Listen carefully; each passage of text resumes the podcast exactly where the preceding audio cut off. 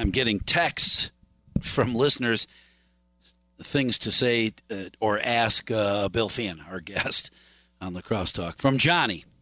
Say hi. Say hi to Bill for me. I'll be looking forward to hearing his thoughts on whether uh, marijuana, medical or otherwise, will gain any kind of ground in the legislature if it uh, if it moves out of conversation stage. So let me hear. I got to hit another button here first. Then I can officially say, Bill Feehan, welcome, welcome back to La Crosse Talk. Thanks, Mike. It's great to be with you. Are you working on anything that uh, you want to tell us about this morning? You said you've been up and well, at it since early. What are you doing that we want to know?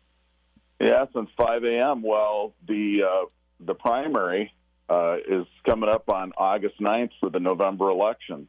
So I'm I'm busy. Uh, well, this morning I was working on an endorsement letter for Rebecca Kleefisch, and uh, a host of other things, getting ready for Coulee Region Cooks at 10 o'clock. Cool. Thank you very much for that. I appreciate it. Let me ask you something about uh, debates.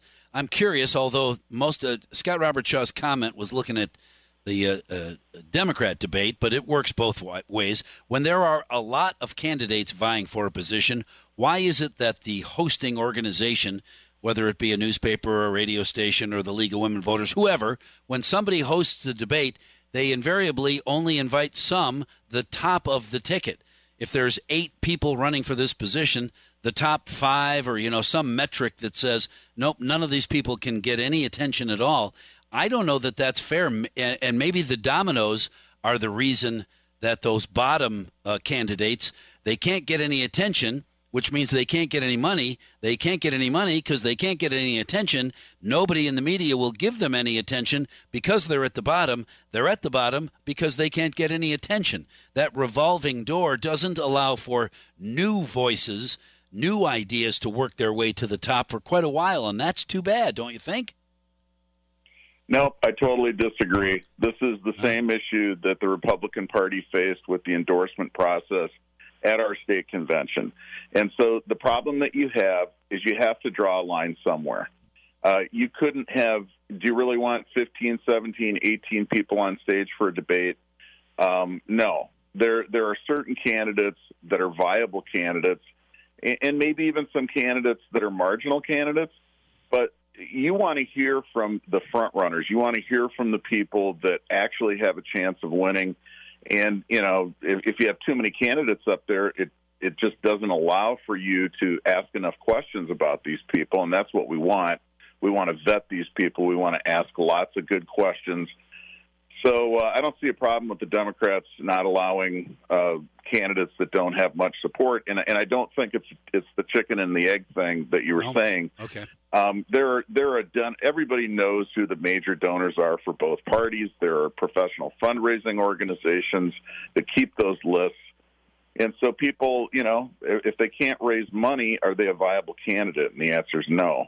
So they know who to call to ask for money, and those those big donors, the ones that lead opinion, um, that hold the the big fundraisers, you know, they're the ones that uh, you got to win their support if you're going to be a viable candidate. All right. Well, that makes sense. I appreciate uh, your thoughts in that regard. Uh, I'm curious. Uh, next up, about uh, uh, the the platform that candidates will use, Republicans and Democrats. So far, still Democrats are are running on Donald Trump is bad, and we got to keep him far, far away from the White House. So vote for me, and I'll make sure that happens. Nobody's talking about what the Democrats are doing now. That uh, the wonderful things that are happening to the American people now that the Democrats uh, need to continue doing. Uh, so vote for me, and we'll continue on this uh, this path right now that we're on because it's a good one. Uh, uh, yeah, well, the it, it, seems to me that the path for for Democrats is deficit spending, huge deficit spending. we've had deficits for a while, but not on the magnitude that we've been seeing in recent years. You know, I read yesterday that they're proposing another two to six trillion dollar yeah. spending bill. Uh, you know, I predicted all this in April a year ago. It was foreseeable if you understand economics. You can't print trillions of dollars and inject those into the economy and not cause inflation. Right. And what a lot of people don't realize is there's still trillions of dollars that have already been appropriated that haven't been spent. So it's it's time to uh, stop the the insane deficit spending.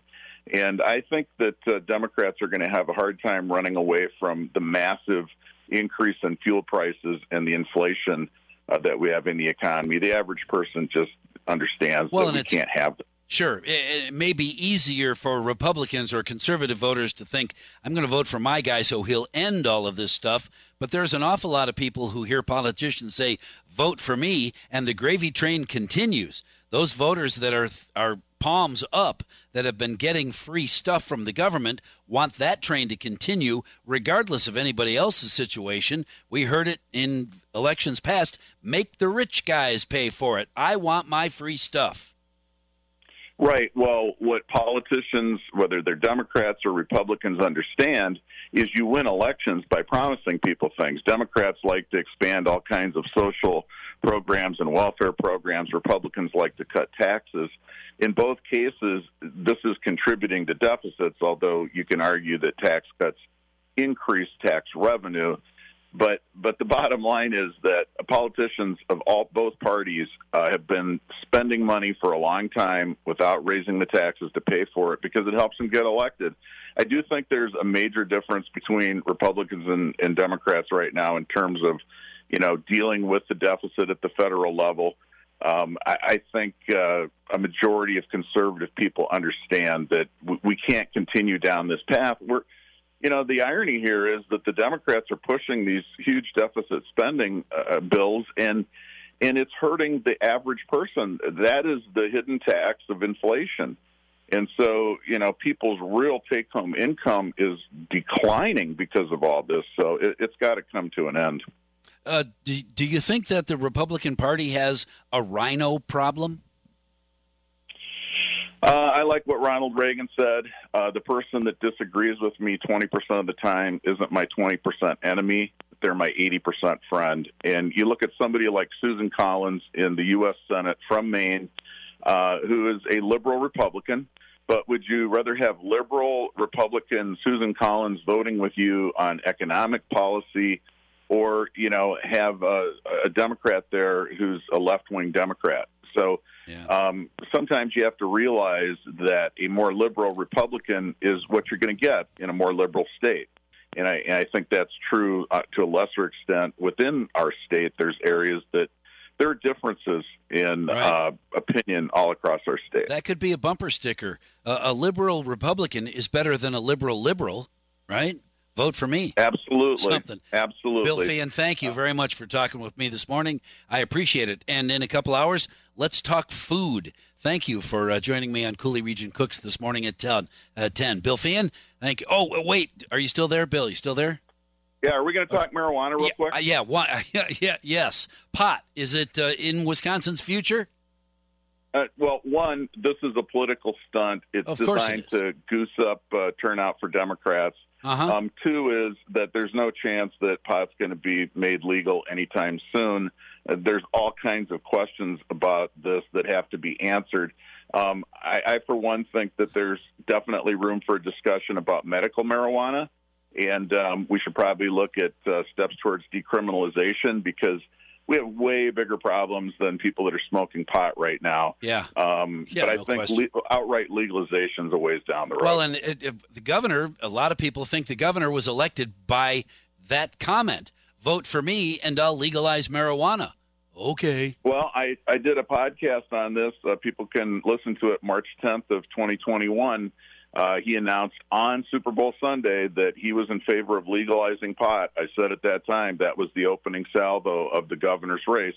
They're going to try and use that issue to get reelected, and uh, I think there's going to be a lot of discussion about it. Uh, it should be interesting to see if it if it increases turnout again, because uh, that seems to be what happened in 2018, and a lot of people believe that contributed, along with a lot of other factors, to Scott Walker's defeat. Sure. Well, we'll see what happens this time around.